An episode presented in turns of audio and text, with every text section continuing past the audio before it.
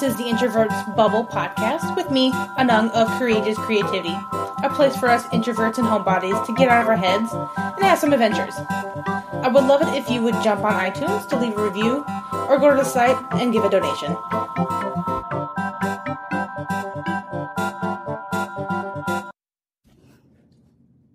Hey peeps, I know I already had a couple episodes talking about networking and conferences, but I've gotten a couple more questions, and so I thought I'd elaborate a little more on just conference by themselves.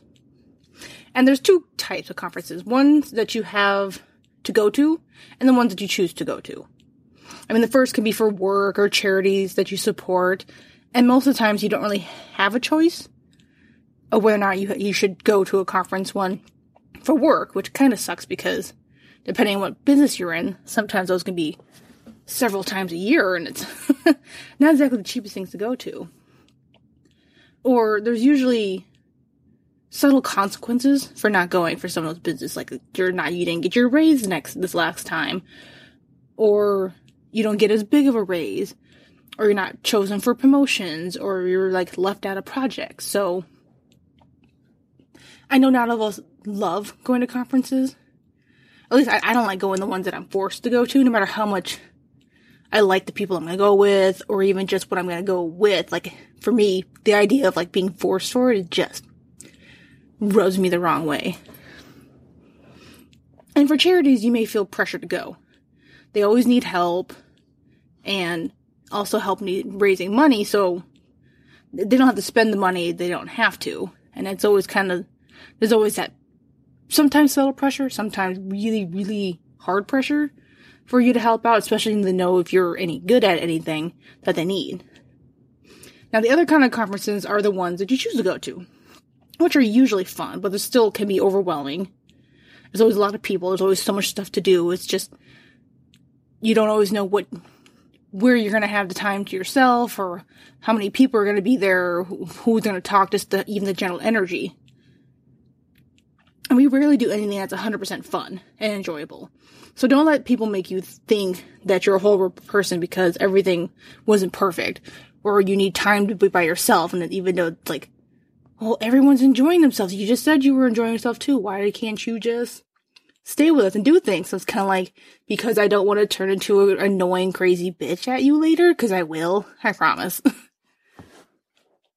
and the good and the bad of them is that they can be days long. If you're lucky, it could be just a half a day one, all the way up to like three days, where a lot of times they do like a Friday starting around lunchtime and then go until either lunch Sunday or like dinner, depending on if they have a lot of people going from out of state and stuff like that. Sometimes they try to end a little early because they want to make sure people can get out and get home and go back to work on Monday.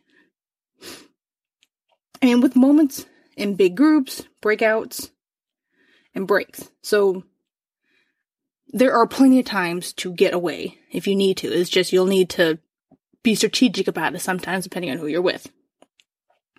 So some of the pointers I'm going to give are kind of the same ones for surviving a wedding, which is kind of the same thing because there's there's always strangers there and there's always so much expectations.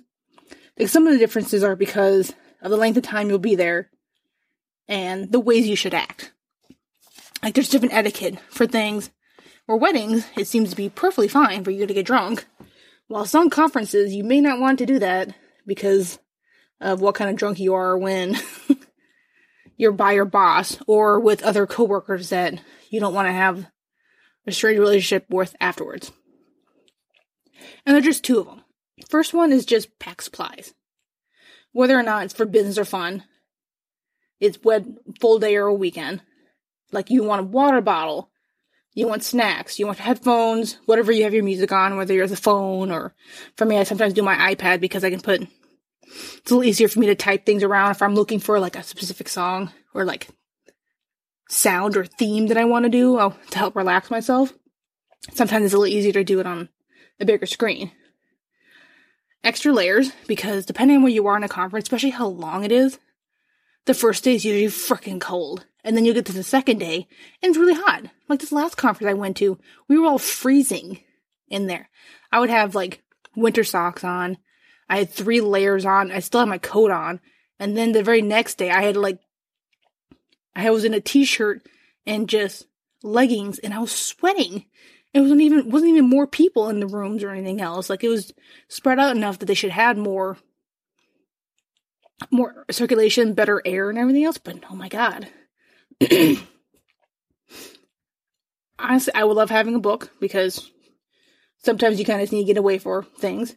And having a charger, especially for your phone, because you're just gonna need you're gonna need moments to just get away. And if you can just like pretend to even be on your phone for a little bit and just like scroll through things, it's really nice to make sure things don't die on you. Also, another thing is I always have a notebook because then you, sometimes you want to write down like ideas you come up with, eh, whether or not the sessions are any good for anything, or you meet people, you want to get their information, or if you have like an idea, like you can kind of journal it out. Or if any of the sessions are like informational, you can take notes. And taking notes in people of what happened at a conference is really good because then you can also show that your boss and your coworkers that you know what happened there. And so they make you think that you were present more times. So it's kind of a nice little trick that I do. So I get less slack from people because they're all kind of like, oh, you really did pay attention or you remember these people and blah, blah, blah. And I'm like, no, I have a notebook because I just went to a couple sessions and made sure I paid attention a lot and then I went away for like an hour. Number two is just research ahead. I mean, look up the venue, the surrounding area, know where all the restrooms are. Like, what is the farthest one away? Because, especially for women's restrooms, we have we have lines a lot of times, especially depending on like the really big ones. So finding ones that are a little farther away will probably be nicer, a little quieter. You don't have to worry about um sitting in the bathroom too long because someone's waiting and really have to go. Um, look up for t- where quiet places are to escape to. If there's like benches outside, there's a nice walking trail, different things, like different places to eat, especially away from the event. So if you need to get away, go grab a coffee a little ways away. You can get away from everyone else. Or if you have a small group that you like, it'd be a little nicer to go somewhere else to eat, less likely to get interrupted, and leave you a little quieter for y'all to talk. So it's not always, um, not being always talked over. It's not every other one else talking about the same stuff all over each other. And maybe ask for a room farther away so you don't hear the noise if that's kind of your problem. Or if you think you're going to need to get away more often, but shorter times, you ask for something that's closer so you can pop through. It kind of depends on what you need. I personally need to be farther away because I have no problem being away longer than like 10 minutes or something else. But some people are like, I just need to get away for 10 minutes. Or if like my husband, you need to have your own toilet that's uninterrupted. So yeah, having someplace closer for him would probably be nicer because then he can just sit there and do nothing if he wanted to, or if you want to just have a moment to just have a quiet. That's kind of I need more quiet than than just privacy. He needs more privacy than he needs quiet. It's a very different thing, but you know we're both introverts. And the next thing is to know the schedule. Like know the breaks, where the meals time is, and see what things you can skip. Because there's some like breakout sessions that this last conference I was at, Paganicon, so it's Minnesota, we have a very big pagan uh, community. I had a good three session times that there was nothing that really drew me, and I didn't feel enough pressure. I mean, some people kind of had that pressure. Like, I paid for it. I needed to like get as much out of it as possible. You know what I did? I volunteered. I volunteered for two hours, and that gave me a little bit of money back off my uh, ticket. And then I had an hour to kind of go sit by myself, kind of just relax.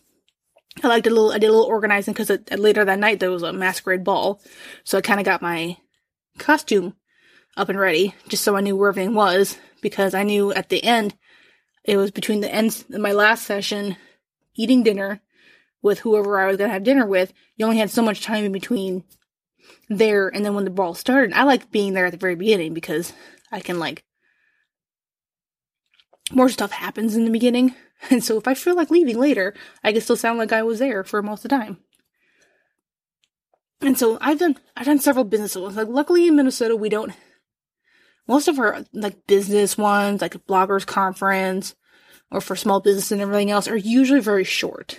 Um, God, the Minnesota Bloggers Conference is it's October, November, I can't remember, and it's only a day long. And I really like that one because they each session is uh, pretty small, and a lot of times it's really good for discussions.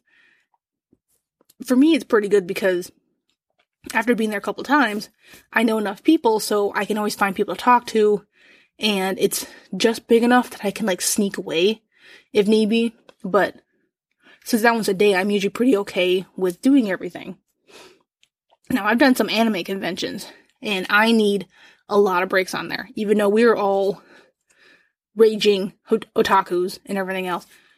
It's big. There's the vendor room is big and loud and just so much going on, which is I love going to because it's fun and it's everyone kind of gets in together. We're all very inclusive about that.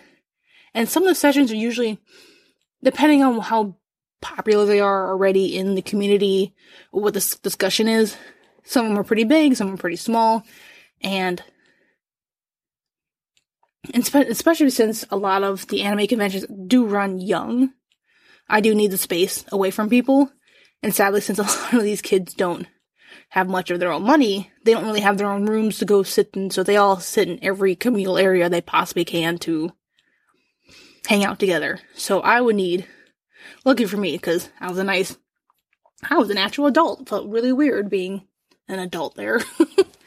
um, I didn't feel too weirded out or scared to actually walk out the building. Like most of these kids were like younger college, high school. So for some of them, the idea of actually walking outside of, because we were in downtown Minneapolis too, walking out there was a little hard. And I understand some of them would not want to if they're they're wearing their cosplay outfits. And some people are assholes sometimes and they will harass them and I wouldn't want it that easier. You're there to have fun, you don't need to be harassed, so no reason to go out. And that's the one thing you do have to realize if you dress up for some of those things, like Pig some of the things people wear can just look a little hippie. And that's perfectly fine. I honestly wear, I dress for comfort. I wear workout clothes for the most part. I wear sweatshirts, I wear t-shirts, tank tops, tennis shoes, flats. And especially with certain, if I know where the area is and everything else, I will take off my shoes. Because I don't like to wear shoes if, if ever possible. Like for a business conference, no, I would not do that because I need to wear something nicer. Luckily, with our community, it's a little more casual business, so I can wear a nice pair of um nice pair of pants. They're a little more comfortable, but I can still wear flats. I can wear a looser just blouse and not have to I don't have to wear a suit. I don't have to wear a skirt if I don't feel like it, which I rarely do. For me, skirts are for walking through a park or lazing around in a picnic kind of thing. Like I'm my clothes are very segmented and like what I do with them, minus when I have my lazy days, which I try to be lazy as possible. And that's kind of part of the thing that you have to worry about when you're at conferences is just what is appropriate for clothes. Like you can wear something on top, and of course it kind of sucks when you're like business stuff and you get a place that's just really cold or really hot. You can only you only put in so many layers before it starts getting unacceptable, I feel like is the word. Luckily, I have only had to go to one actual conference once that I had to wear a blazer for, and it was really hot in there, but I couldn't really wear anything else because I wanted it was a borrowed blazer, so I barely fit into it, so I couldn't wear like a long sleeve or anything, so I had to wear a tank top. So sadly, I couldn't take off the blazer because it was considered inappropriate for me to wear a tank top in that place, which is really ridiculous for some of the things. And that's why I don't, I'm not in a business or in anything like that that I need to worry about that because that's just, it's not important to me. And it shouldn't be important to you if it's not what you want. And conferences are there to learn, to connect with people, and hopefully enjoy yourself. Um, I have another charity one conference coming up. It's the um, Wolf Symposium in October that I'm volunteering for, which is going to be pretty fun because I'm actually going to enjoy all the different sessions and everything else. But since it's a very laid back group, I'll know I'll have plenty of time to get away from things. It won't be very loud. Yeah, there'll be crowds, but everyone's there who loves wolves. And that's going to be awesome for me. For like Paganicon, it was we have a lot of open sessions and there's a lot of breaks in between where each in between each test session for the most part it's 15 minutes in between it's usually an hour hour and a half for lunch like saturday sunday have sessions starting earlier now which i personally like because i don't stay out late talking to people i don't go drinking with anybody so i don't get a hangover the next day so i can get and have these really nice sessions and you're usually pretty empty because a lot of people were out the night before or they were drinking, so they didn't want they just want to sleep in. Which is the nice thing about some of those because there's no the only pressure you usually put on is yourself that you need to be these places because you paid for them because I don't know anyone who's been any conference that none of them are cheap. They are definitely expensive, which they should be, especially if they uh, supply food or even just like the the the convenience room to have the snacks and drinks and everything else for people in between for snack for little food, not actual meals. And if they actually have a meal, or if they have like a ball or a party at the end of one of the days, that's expensive to do. So it is very worth it to go for. I don't think people really do need to go at least to one conference in their life. I personally like going to them because since I work at home, it helps for me to get out. And it's like, I get all of my like networking, socializing, learning done in like a small batch. And then I can just be, I can hold up back at home for another couple weeks before I have to see anybody else again.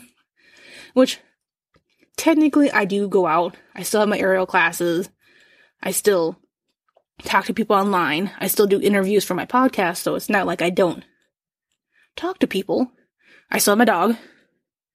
I have my husband, which some days we need to, he stays downstairs, I stay upstairs, and we don't want to see each other all day. And it works perfectly fine. It's honestly, it's your choice whether or not you do any conferences.